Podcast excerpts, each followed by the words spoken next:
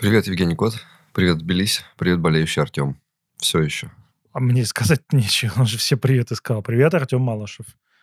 Болеющий. Сколько уже выпуски выходит, люди такие в комментариях, да уже полгода он все еще болеет. Почему он не выздоравливает? Вообще, я не знаю, как так происходит. но- Сверххроническое. Ну, болезнь пройдет когда-нибудь. Да. Ам, Понимаешь, мы все тяжело больны. Все, что вы сегодня услышите и увидите, является нашим частным мнением и не инструкцией к использованию. Поэтому всегда слушайте себя, слушайте профессионалов и будьте здоровы. Ты никак не можешь принять, что ты профессионал все-таки. Конечно.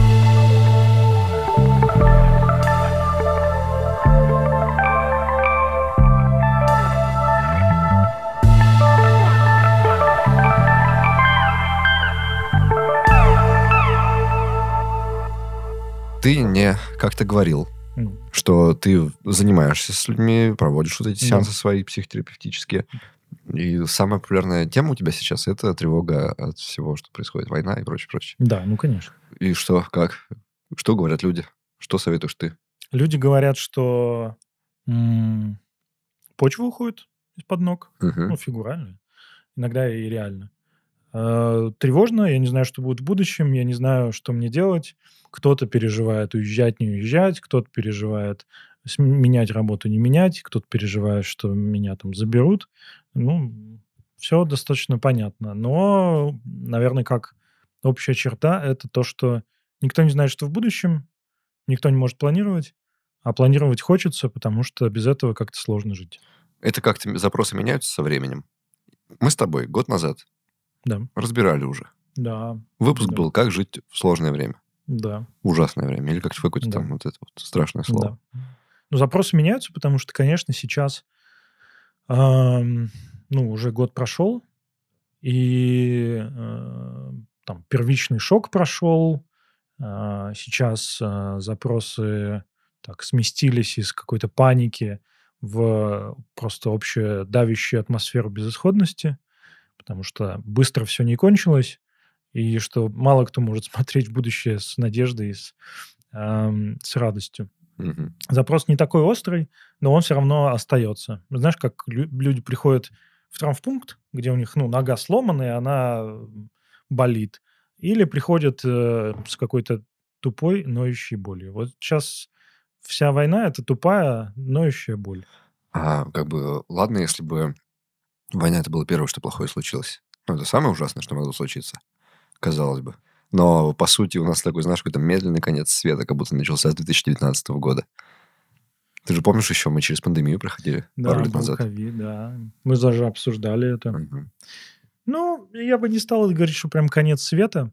Конечно, наше поколение, мы всякое разное видели, и я думаю, еще увидим. Ага. Поэтому, ну, в целом есть же теория про циклы, про то, что раз во сколько-то лет какие-то потрясения случаются, и в каждом поколении есть своя какая-то боль или проблема. Ну, вот у нас такие. Ну вот ты следишь за за запросами, какие у тебя, я слежу за письмами, какие там настроения витают. Мгм.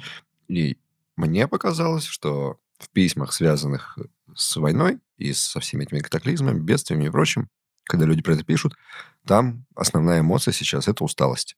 Пожалуйста, пусть все это кончится уже. Хочу нормально уже пожить. То есть вот эта вся паника, бегание, поиск решений, метание между какими-то путями, оно вот сейчас, оно не там, а сейчас вот это вот. Сколько можно уже? Господи, боже мой. Устал, устал, устал. Да, потому что э, ресурсы организма, как физические, так и психоэмоциональные, они ограничены. Ты не можешь очень долго быть в состоянии мобилизации, да, как бы это ни звучало странно, но мобилизация сил организма во время стресса, Какая черная шутка. ну, это не шутка, он просто так и называется, поэтому, ну, вот. Поэтому м, усталость, растерянность, что делать? Ты как себя чувствуешь в этом плане? Ну, я себя чувствую нормально, потому что мне тоже всегда там терапевт, супервизор говорит, нормально это как? Потому что нормально это не состояние, это не чувство.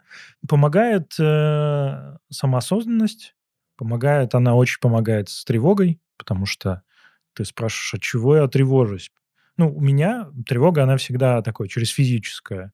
Да, это какой-то резь в глазах, головная боль, и что происходит, э, очень зажимаются плечи, вот эти вот части, потому что вот так вот хочется.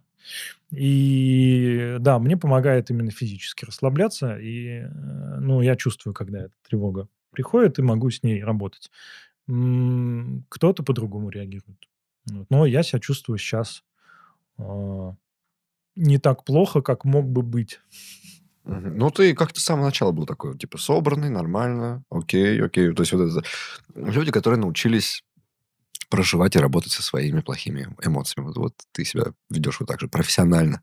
Да, ну, э, многие часто пишут, что э, вот я, не знаю, там злюсь, еще что-то, или я, я не понимаю, каково это, как прожить злость или как прожить тревогу. Вот говорят, ну это нужно прожить, ну это нужно прочувствовать.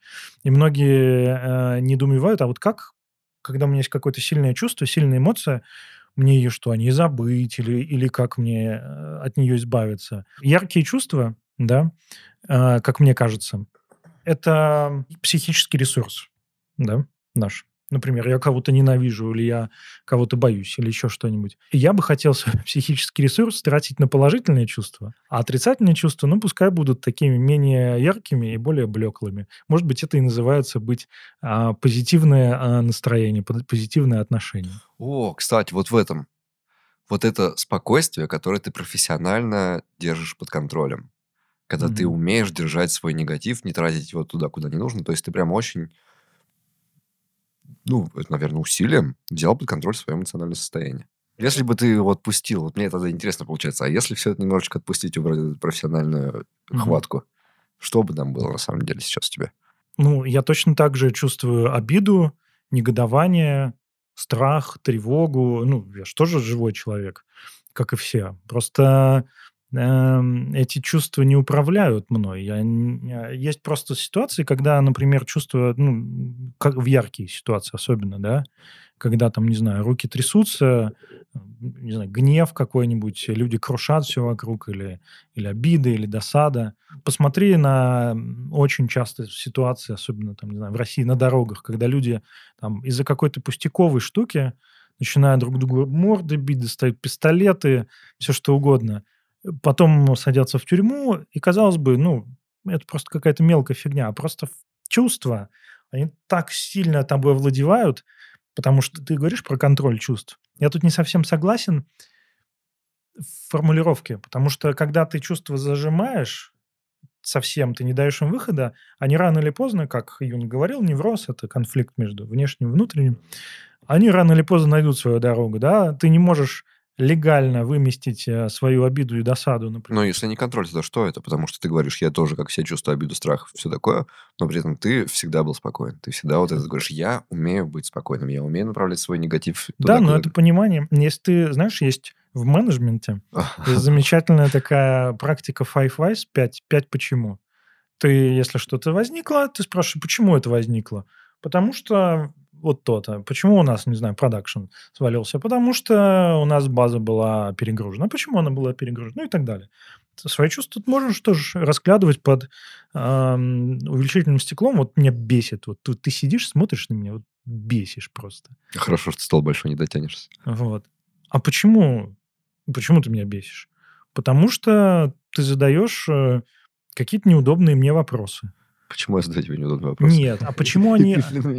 А нет, а почему они неудобные для меня? Что в этом такого? Потому что они а, атакуют мою идентичность какую-то, да? Эм, атакуют меня как, как человека. А почему мне а, неприятно, когда меня как человека? Потому что я не уверен, кто я такой. Я не уверен, а, о чем я думаю. А может быть, я плохой. Вот, например, те же вопросы там у Лехи Бараны, да, они как бы так опосредованно пытались подсказать, а ты вообще с какой стороны? Ты, типа наш или не наш? И они постепенно так вот, а если ты делаешь ну, вот потому так... что, видишь, спокойствие в такие времена. Ну? Признак шпиона. Думаешь? Нет, ну это типа такой один из... Э, почему, если все так позволили себе вдруг, разделившись на черное и белое, выплескивать негатив, угу. а ты почему спокоен? В мире, в, в королевстве сумасшедших а нормальный сумасшедший, да? Ну да. Ну вот. Письма почитаем. Давай. Этот выпуск выходит без поддержки спонсоров. И еще это последний выпуск сезона, снятого в Тбилиси. Новые выпуски мы пока не сняли. Если честно, не запланировали, не придумали их. Но что-нибудь обязательно скоро придумаем. В этом освободившемся слоте я бы хотел сказать спасибо всем, кто писал нам письма, но чьи письма я так и не смог прочитать на камеру.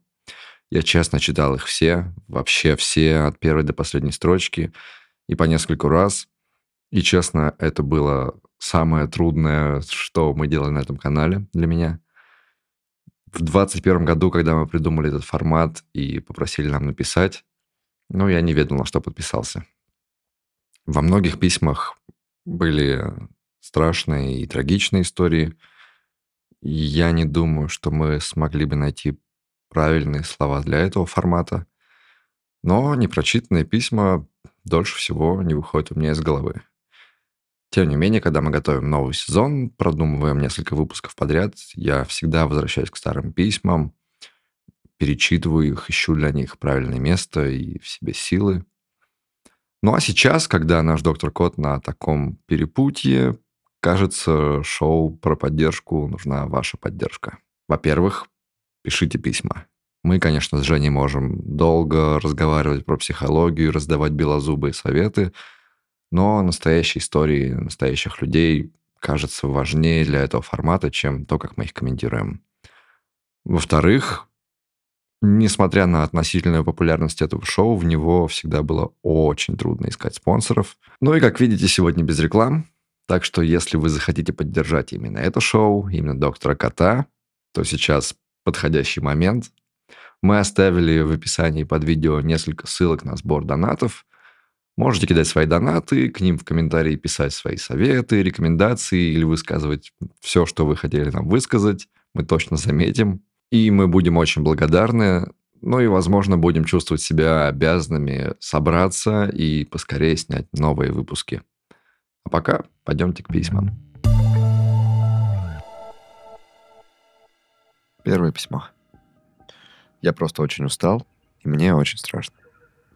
25 лет, РФ, работаю удаленно, крутое российское IT. У меня хорошая ЗП, хороший коллектив. Задачи иногда бесят, но терпимо. Казалось бы, на что жаловаться? Но давайте копнем глубже. Живу я один, друзей у меня нет, девушки уж и подавно никогда не было. В универе на первом курсе мне сделал очень больный человек, к которому я был невероятно сильно привязан. То событие года на три закинуло меня в сильную депрессию. Толком не учился, ничем не занимался, ни с кем особо не общался, растерял всех школьных друзей. Только к четвертому курсу начал немного очухиваться, решил изучать программирование. Тогда еще не было такого сильного хайпа вокруг IT, поэтому устроился на работу я относительно легко. Казалось, что дела пошли в гору. Универ окончен, вся жизнь впереди. Я на работе, о которой год назад завел несколько новых знакомств. То был конец 2019 -го. Потом, бац, грянул ковид. Все сели на удаленку. На удаленке все новые знакомства сошли на нет – в результате около полутора лет просидел дома. Заполучил, ко всему прочему, проблемы со здоровьем. Но вот ковид становится обыденностью, народ постепенно выползает в офис, коллектив за время удаленки сильно поменялся. Мы общаемся, устраиваем посиделки после работы. Мне понравилась одна девушка. Кажется, я тоже ей понравился. Пару раз мы ходили вместе гулять. То было начало 2022 Что было дальше, все знают. Практически все, с кем я общался, уехали, включая эту девушку – я сменил работу на удаленную. Вот прошел еще один год катаклизмов. Казалось, что все перевернулось с ног на голову, но по факту ведь не изменилось ничего. Я все еще сижу в одиночестве в своей квартире, отвлекаясь на код и на созвоны в зуме. Пытаюсь найти что-то позитивное. Наверное, то, что я поправил здоровье и начал заниматься спортом. Одним заново, который давно бросил, и другим для себя новым. От этого немного лучше. Я устал от катаклизмов, и мне страшно, что жизнь будто бы встала, но при этом года проходят мимо. Как планировать что-то? Как пытаться строить отношения, когда ты не знаешь, что произойдет завтра? Сколько еще лет нужно, чтобы пожить спокойно и без потрясений? Да и станет ли от этого лучше? Может, проблема не вовне, а внутри? Может, нужно заставить себя забить на все потрясения, перестать прогонять через себя все события вокруг и начать, наконец, жить? задают вопросы, Давай отвечать на вопрос. Ты знаешь, я скажу парадоксальную вещь, но большие потрясения могут быть полезны, да, даже война. Тут сейчас э, это шок, конечно, но знаешь чем? Тем, что, конечно же, мы привыкли зачастую, особенно в IT, опираться на внешнее.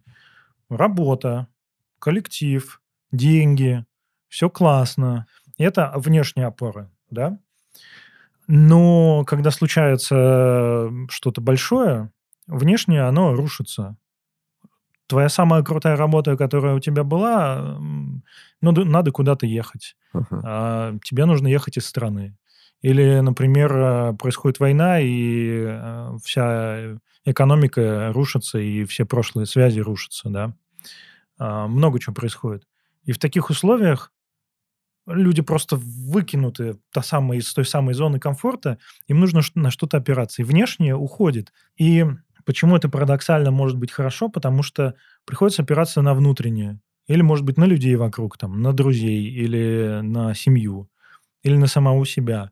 Ты не можешь спрятаться уже. Все, внешний мир уже постучался в твою дверь, и приходится где-то... Твоя зона комфорта, она суживается, но если через это пройти, то она может сузиться до размеров тебя, и тогда тебе точно будет с собой комфортно. Вот такой парадокс. Мы выпнуты во взрослую жизнь э, кирзовым сапогом. Ну да, да. Но смотри, вот это как бы... Ты сейчас говоришь то, что примерно говорил год назад, да? Да, Случилось плохое. да, Нам придется это пережить. да. Вот то, что сейчас мы здесь сидим, Мгм. разговариваем, и все, кто жив и свободен, все пережили уже. Мы уже пережили, уже адаптировались. Уже кое-как чего-то. То есть я тоже за этот год прожил там отдельную жизнь, стал, мне кажется, другим человеком вообще. Все. Уже живем. Но вот этот вопрос. А долго ли я протяну-то?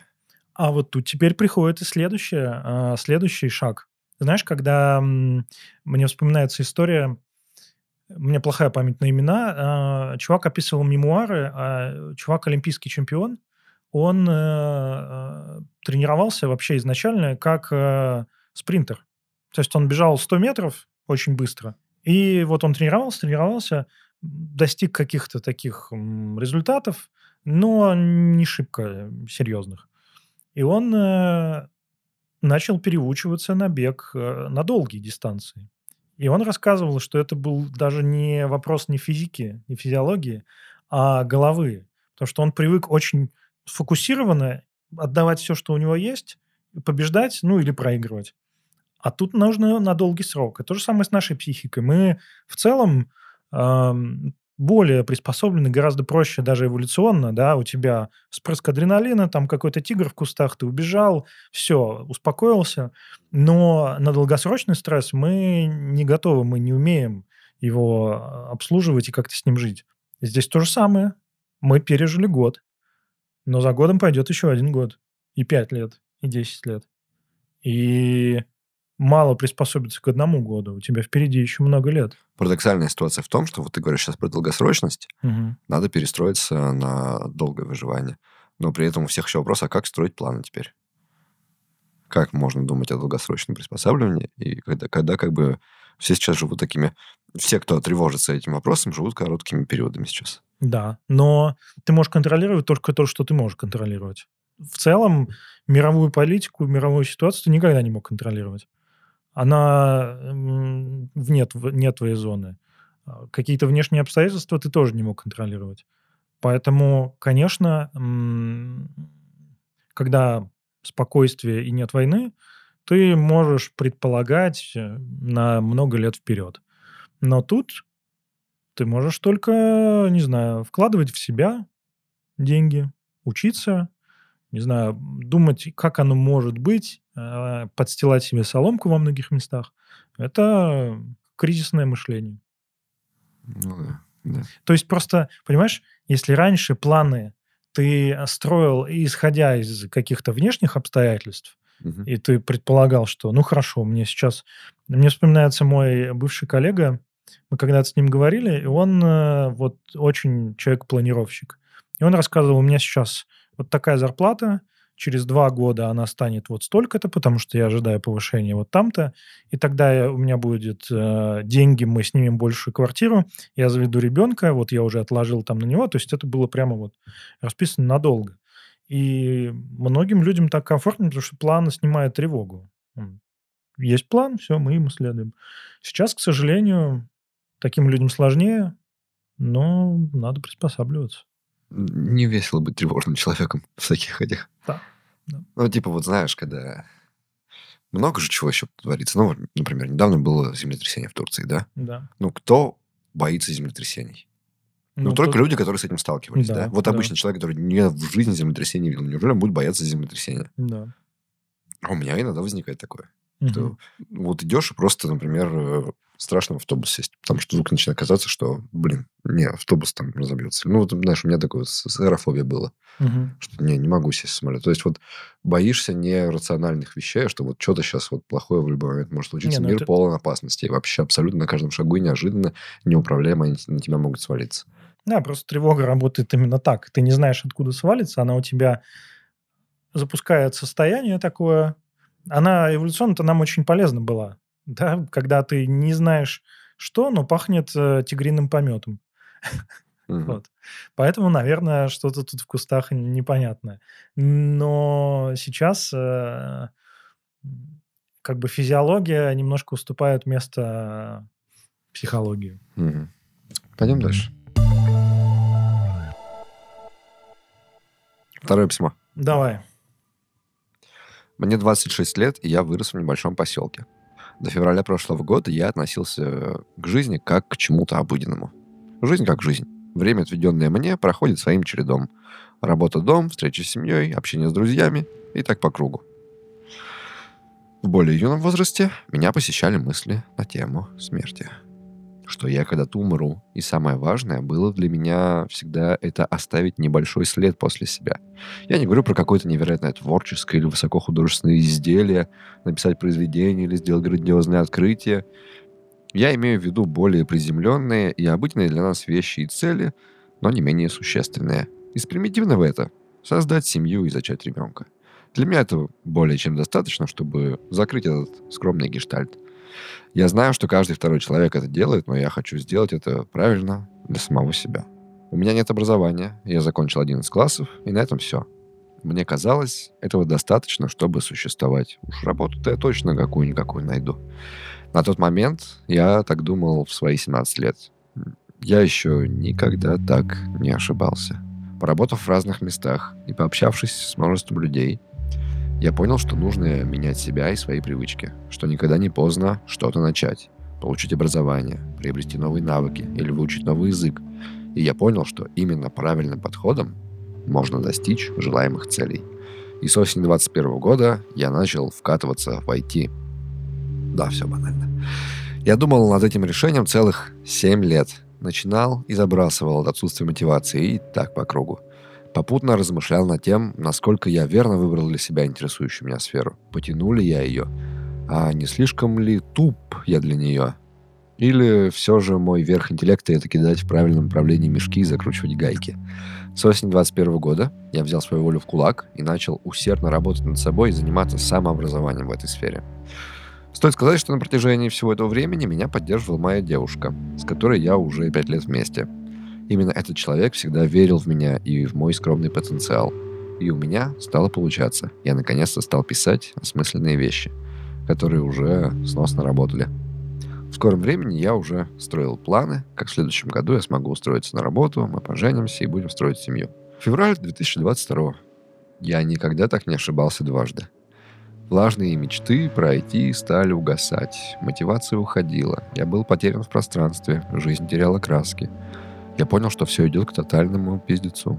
Депрессия брала верх, и с самого начала чувство самосохранения подсказывало, что это коснется каждого в той или иной степени. Рынок IT стал потихо схлопываться. К августу за два месяца на руках имеем весомое количество отказов, 4 выполненных тестовых и ни одного фидбэка, и ни одного созвона с HR. Сентябрь. Звонок в дверь. Повестка. Земля стала уходить из-под ног. Сердце от ударов вот-вот пробьет мне грудь. Закрыл дверь и понял, что теперь я точно мертв. Сел в комнате на пол и пошли слезы. Мысленно прощался с близкими. Через какое-то время взял свои эмоции в кулак и собрался. Вечером того же дня пошел встречать девушку с электрички. Ничего не говорю. Садимся ужинать. Долгое молчание. Рассказ про прошедший рабочий день. Я стараюсь абстрагироваться и поддержать разговор, рассказать про свой день, не рассказывая ничего про произошедшее. Мы давно живем вместе, поэтому, глядя на меня, она начинает подозревать, что что-то случилось. После продолжительного допроса отшучиваюсь и сваливаю все на усталость. Ничего не стал говорить, потому что она приехала поздно, зная ее, она бы эту ночь точно не спала, а мне этого не хотелось. Поэтому решил рассказать все на утро следующего дня. Два часа ночи, не могу уснуть. Блокирую телефон и закрываю глаза, пытаясь провалиться в сон. Через секунд 30 понимаю, что у меня вот-вот разорвется сердце, и вскакиваю с кровати. Знакомлюсь с первой панической атакой за 27 лет. Девушка просыпается и пытается мне помочь. Выводит на улицу подышать воздухом, попутно накапав валерьянки. Небольшой допрос на тему, что случилось, снова происходит, но не продолжительно. Не лучшее время. Пытается меня успокоить. Тщетно. Отпускает меня от состояния примерно к 4 утра. Под валерьянкой наконец-то проваливаюсь в сон. С сентября живу с паническими атаками, попутно теряя вес.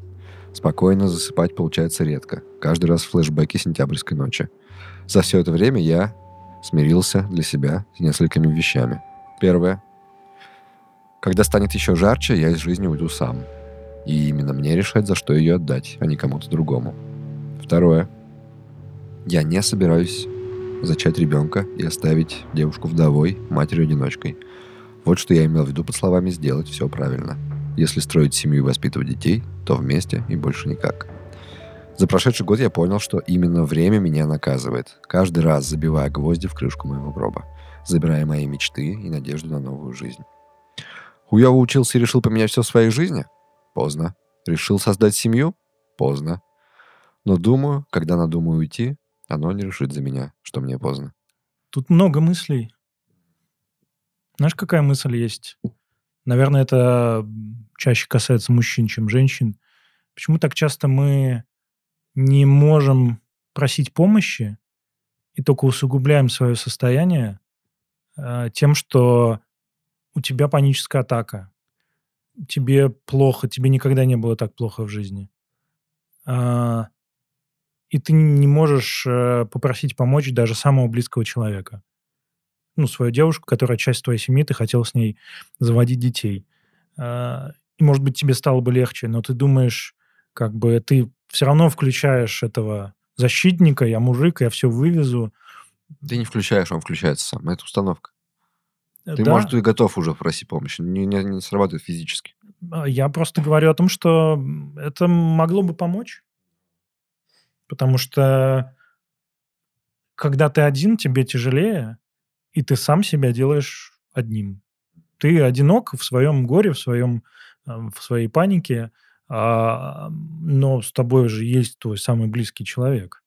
Но это, это первая мысль, да, что м- когда теряется опора, может быть, а, опора-то может быть и есть.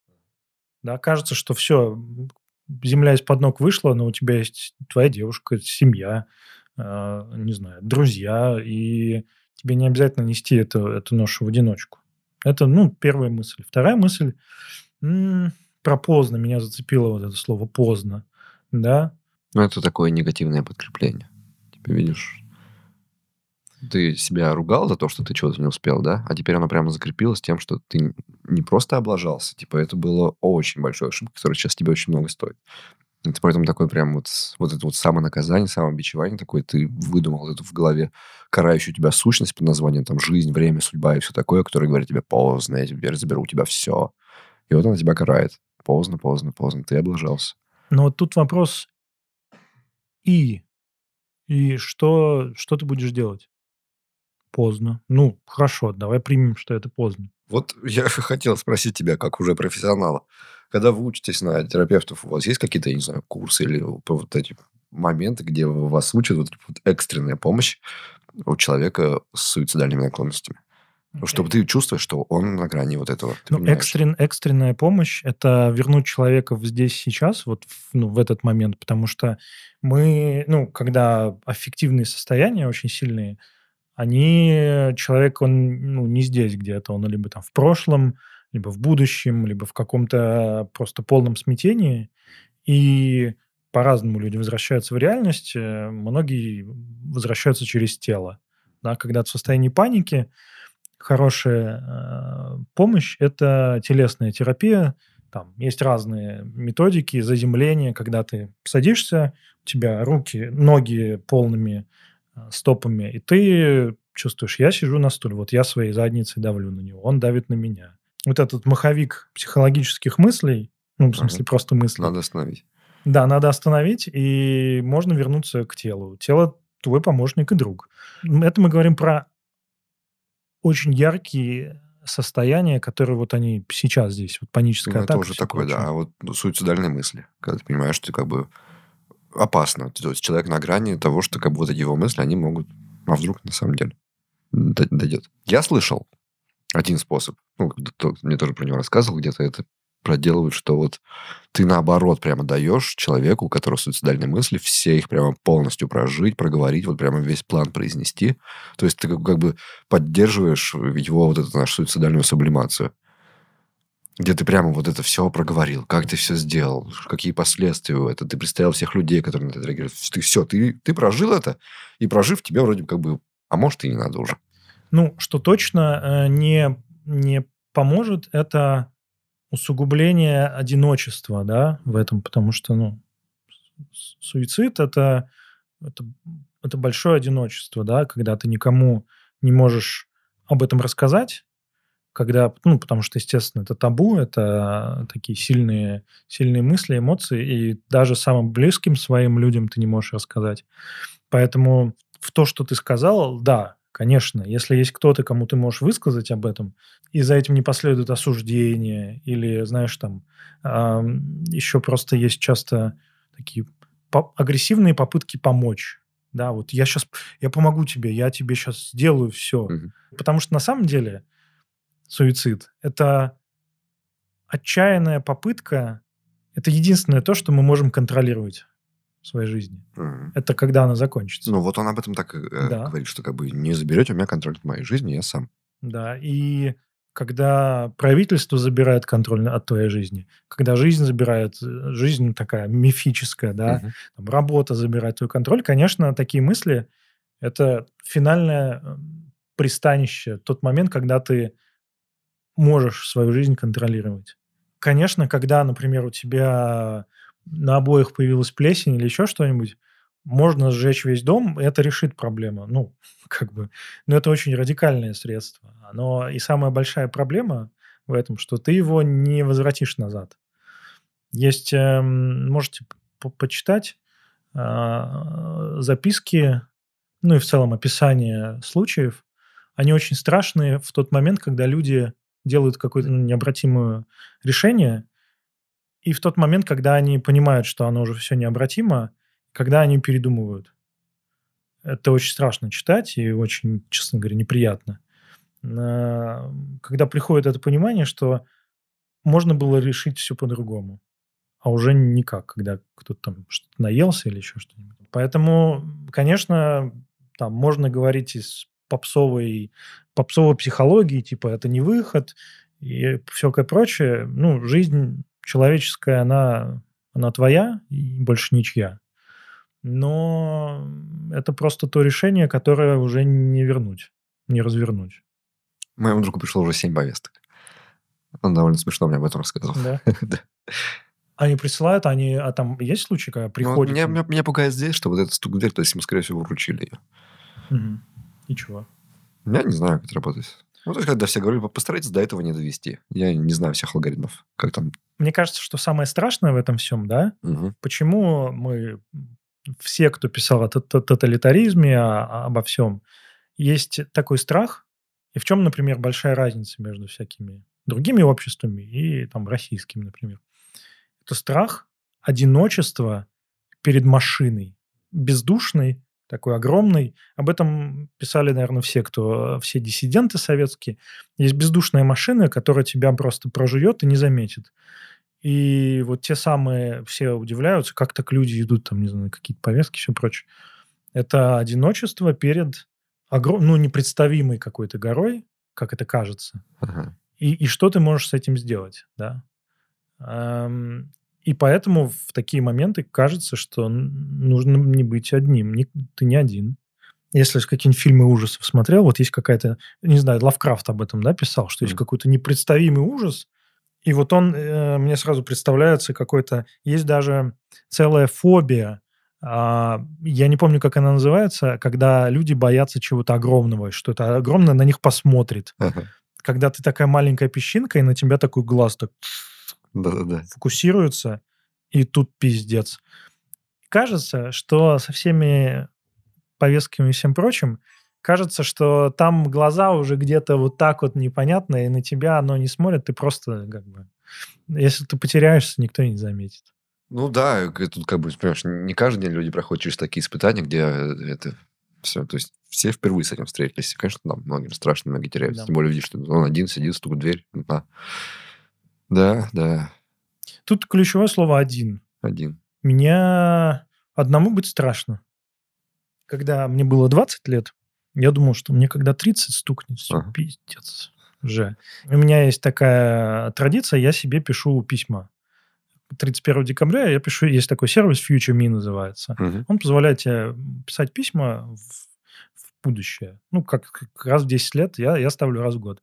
Вот 31 декабря я читаю письма от самого себя. Угу. Чаще всего там какой-то мудак, потому что он говорит, ну что ты там это, э, скинул, в зальчик-то пошел, или там еще что-нибудь, что ты там музыкой занимаешься? Нет, он такой, быдлан. Вот. В ответ э, нынешний я пишет будущему тоже в таком же ключе. И, в общем, там вот такая... просил передать какой-то быдлан тебе. Да, тебе. Я что... с ним дело иметь не хочу, да. давай ты что ты там достиг чего-нибудь в жизни или нет. Ну вот, я себе, я посмотрел, я себе их пишу с 20 лет. Угу. Каждый раз я себе писал, ну что ты там, музыкальная карьера-то у тебя есть? Просто у меня есть вот такая угу. отдушина, это музыка. И каждый раз э, там я себе ставил, ну вот если ты не запишешь альбом к 25, ну уже поздно, все уже, все уже, к 27 уже надо альбомы не писать. Вот, а там чем другим заниматься. И вот я себе писал, писал, писал, писал, писал. Ну и, как ты видишь, я еще не, не записал альбом. Ну вот. И я всегда думал, что поздно, поздно, поздно, поздно, поздно. А сейчас пришел к тому, что а может быть, просто нужно делать то, что тебе в кайф, и не ставить себе какие-то великие цели, и эти великие цели перечеркиваются твоим возрастом? Угу. Ну, типа, я должен добиться вот этого, я должен добиться того. Конечно, в, на, в нашем случае цели-то у человека обычных, простые. Да, иногда поставить себе цели, добиться ее, это еще и пострашнее будет. Да. Но, мне кажется, когда тебе 90, наверное, ты можешь сказать, что ну уже там что-то поздно, и то. Ну, ты, я надеюсь, я очень надеюсь, что когда мне будет 90, и я mm. пойму кучу вещей, которые уже поздно, я скажу, да и хуй с ними. Ну, скорее всего. Нет, ты скажешь... Да, блин. В общем, Женя, умеешь поддерживать людей? Нужно уметь поддерживать людей. Я не знаю, как поддержать. Мне хочется поддержать, чтобы да, человек не чувствовал себя одиноко и не делал то, чего он задумал. Я бы, наверное, сказал так. Ты не одинок.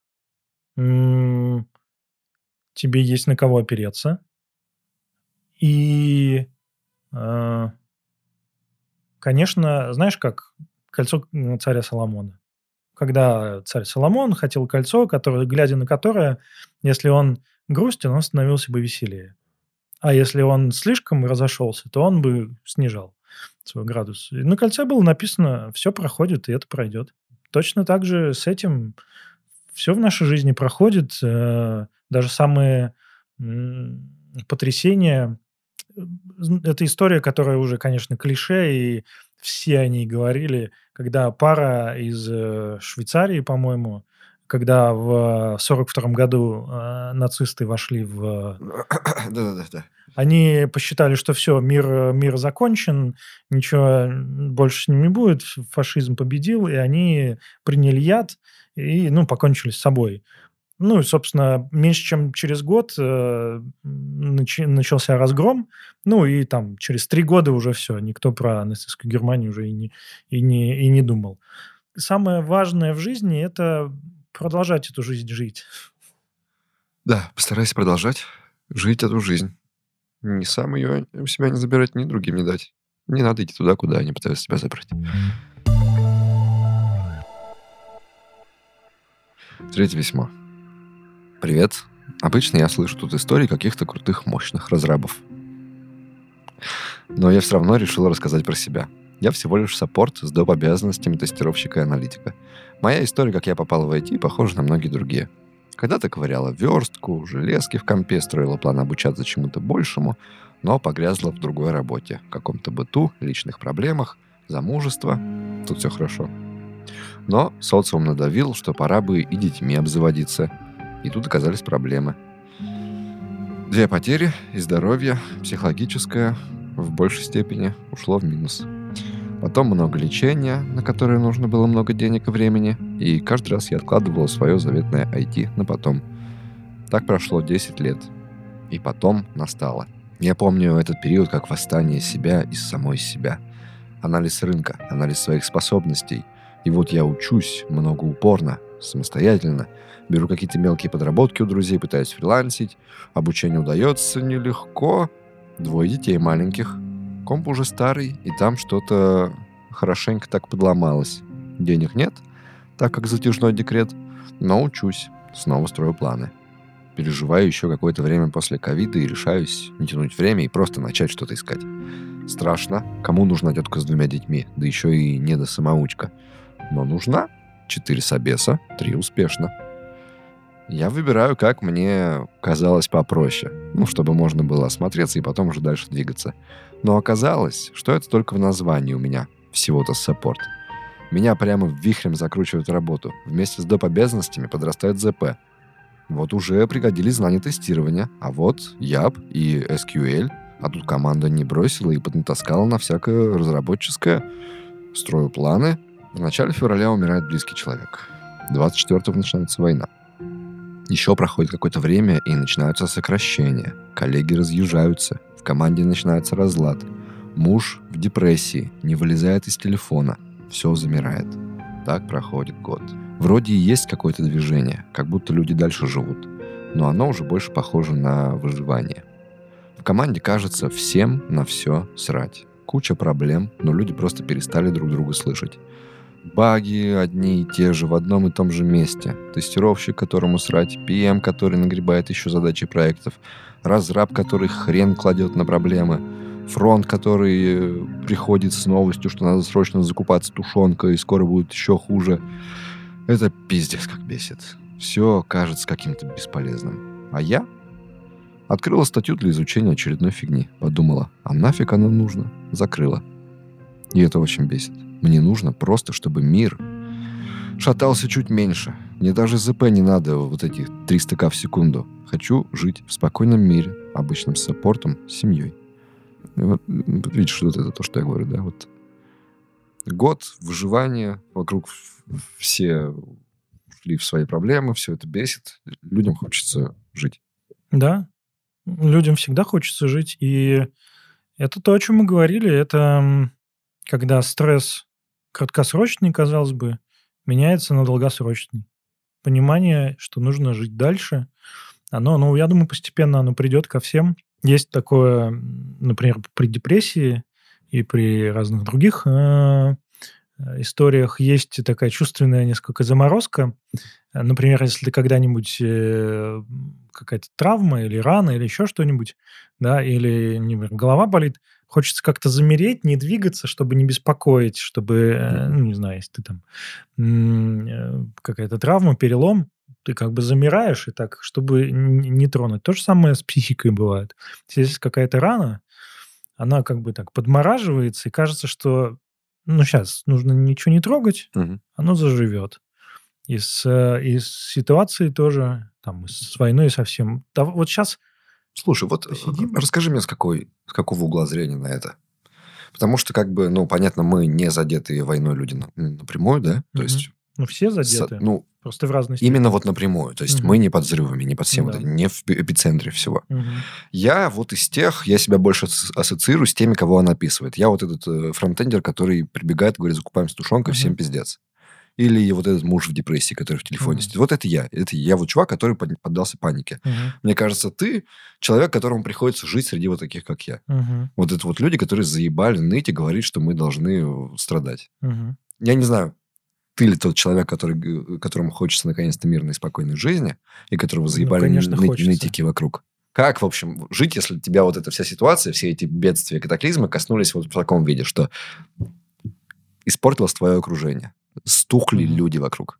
Ну, я лично в своем окружении стараюсь э, бодрить и сам бодриться, потому что, э, конечно, мне психологически удобнее, когда на меня полагаются, и когда я такой весь э, супермен-спаситель. Это бывает и плюсом, и минусом.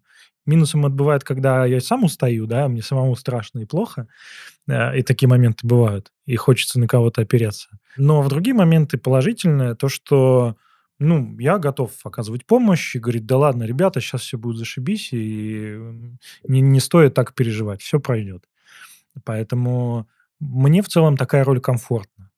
Конечно, э, кому-то, ну, рано или поздно вот этот вот Супермен, он тоже сникает, и тоже хочется на ручки, и тоже хочется сказать, ребят, что-то какой-то пиздец. Да, ну, наверное, это, конечно, не ее ситуация, когда тебе как бы хочется, чтобы вокруг люди были нормальные, и тебе спокойно ты двигалась по Просто у своим планам. ещё- типа, да, у- ну, естественно. У нее еще как двое детей, э, двое детей, муж в телефоне. то есть есть Э, чем заняться. А тут как бы планы были, то есть она 10 лет ждала, чтобы нормально начать работать, у нее получилось, все получается, конечно, хочется дальше, но это классно, когда у тебя есть вот этот, это вот время таких людей, как ты. Для вас, Мгм. вам хорошо сейчас, у вас просят помощи, ты Мгм. можешь вытаскивать людей, ты можешь помогать людям, Конечно. можешь их успокаивать. Класс, ты нашел в себе применение. Не всех так, конечно. М, Всех. Тут эм, а, главное не поддаваться вот той же панике, да, и гнуть свою линию, потому что рано или поздно ты будешь прав. Знаешь, как когда, когда ты инвестируешь, например, э, в какие-то акции или прочее, главное не поддаваться панике и не продавать, когда не надо продавать. Потому что те, кто держит, они на долгосрок, они э, лучше себя чувствуют. Ну вот. Такой совет не совет. Но с, э, с героиней мне нравится, что она Видишь, ну, не, мне не слышится, что она прямо все уже прямо бросила, опустила руки и бросила все. Нет, это не Видишь, у, не- историю, у конечно. нее есть позывы на чтение статей и все прочего. Я говорю, здесь история скорее о выживании в в стухшем окружении, которое начинает тебя вот и тебя тоже заражать этой тухлостью. Ну, окружение можно менять, и можно менять его, ну, как радикально, да, находите друзей, которые не стухли, а, так и просто своим примером показывать, что ничего, ничего неплохо. Вот. Чего вы ноете? Мне, конечно, это ну, для меня дико звучит. Да? Да. Я не могу себе разрешить. А есть в твоем окружении вот кто-то, кто такой, знаешь, бодрящийся? Ну, Антоха, не знаю, не бодрящийся. Он, да, вы вот как-то вот вы похожи, да. Давай. А такого, что прям бодрящийся, все хорошо, давайте, это такого нет, конечно. Я лично, я же тоже не идиот, я не могу сказать, что все хорошо. Конечно, кругом пиздец. Но тут вопрос, что э, даже на Титанике были спасшиеся люди, да? Мгм. Хотя кругом пиздец, и все тонет, и э, как бы все идут под воду, и вода ледяная. Но было достаточно много спасшихся, Мгм. и они выжили. И в конце концов это не то, что наша э, личная забота, да, спасение утопающих, дело рук самих утопающих, а сдашься ты или не сдашься, это, это твое. Не знаю, у меня, на мне, на моих плечах лежит грузом э, те письма, которые мы здесь не обсудили, Мгм. которые намного страшнее. И я такой, типа, ну а как? Как можно вот это вот взять и говорить, окей, хорошо, да, вот это есть, но мы должны типа, бодриться. Мне что-то прямо очень тяжело. Я не, не понимаю, как. Типа, мне почему-то совесть мучает из-за этого. Не, не- не разрешает мне бодриться. Не разрешает перестать быть тухлым чуваком. Как будто бы тухлый чувак, это я себя тогда смогу простить. Я хотя бы тухлый. Мгм. Если я бодрящийся, я такой, ну, типа, это очень прямо не- неприемлемо быть бодрящимся чуваком. А ведь это на, тебе, на, на тебя налагает очень много ответственности. Если ты бодришься, значит, у тебя есть силы. А если есть силы, значит, нет отговорок а, против того, чтобы... А что ты сделал? Почему ты не остановил? Почему ты не, не делаешь больше? Почему ты... а, просто есть... э, огромная трагедия, да, война, которую ты лично остановить не можешь прямо здесь сейчас. Да, это какая-то такая огромный камень, который ты повернуть не можешь. И а, если ты говоришь, я, ну, я, я тухлый, я ничего не могу. И как бы говоришь, ну, у меня есть отговорка, чуваки, я, я тухлый, все, отстаньте от меня, я тухлый русский. Сука, самое, блядь, точное описание меня за долгое время. Ну и как бы, что вам надо, блядь? Я, я, я прокислый творог, я плесневелый хлеб. Вот, отъебитесь. И как бы и все. Ну, реально, что брать с тушенки просроченной? А как бы, если ты говоришь, да, ну, вроде нет, норм, то ты сразу, у тебя вроде появляется какая-то моральная ответственность что-то делать. А что ты не сделал-то? Ну, мы много говорили, да, про людей там с позицией, про еще что-то. Это еще нужно иметь э, яйца сказать, что а, типа, чуваки, у меня есть силы, да, но я буду сейчас тратить на себя, там, и свою семью. Сорян, ну, мировой а, мир во всем мире, я буду, я, я эгоист. Я свои силы и свою а, бодрость буду сейчас на себя тратить. И все. Тут сложно с этим. Поэтому легче, конечно, сказать, что я типа, сорян, я лапки, я ничего не могу. Либо, в другую сторону, можно сказать, я, да, у меня есть силы, я сейчас буду это ворочать камни. Ну, блин, да. Круто, когда так. Каждый там, где он может и хочет быть. Мы сейчас разгоняем такие очень, знаешь, такие абстрактные вещи. Наше счастье нам никто не выкует вообще никак. Ни люди в Твиттере, ни люди неизвестно где. Тем, кому плохо, можно только, ну, дать сочувствие, какую-то помощь. Показать своим примером, что э, Опускать руки это возможно, просто, может и не просто. Че ты? Че ты, блядь, Видишь, унылый? Я тухлый. Я сижу и заражаю вот, типа, твою бодрящуюся атмосферу своей тухлостью. А ты, не знаю, почему ты не спасаешь меня? Ты супермен. Ты хочешь, чтобы я тебя спас? Ну, я хочу с себя снять этот груз, понимаешь? Потому что мы взяли на себя ответственность поговорить на эту тему. Да, да. Но эта ответственность, она... Ну, ты можешь взять меньше ответственности, чем ты взял на себя. И меня вот мучает просто, ты понимаешь, вот это перед людьми. Вот есть человек, который хочет, э, чтобы все было нормально, наконец-то, и чтобы люди в окружении перестали быть тухлыми. Это в твоих силах? Нет. Это в ее силах? Нет. Есть люди, у которых очень страшные истории, и типа они не, не мачатся вместе, они это невозможно, чтобы они сопоставлялись, понимаешь?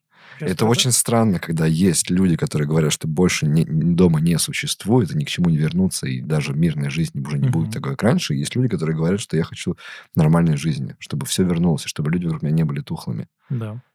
Страдания очень сложно мерить сложно, нет какой-то единой такой линейки, которую ты поставишь, ну, вот здесь страдание вот столечко, а здесь вот столечко.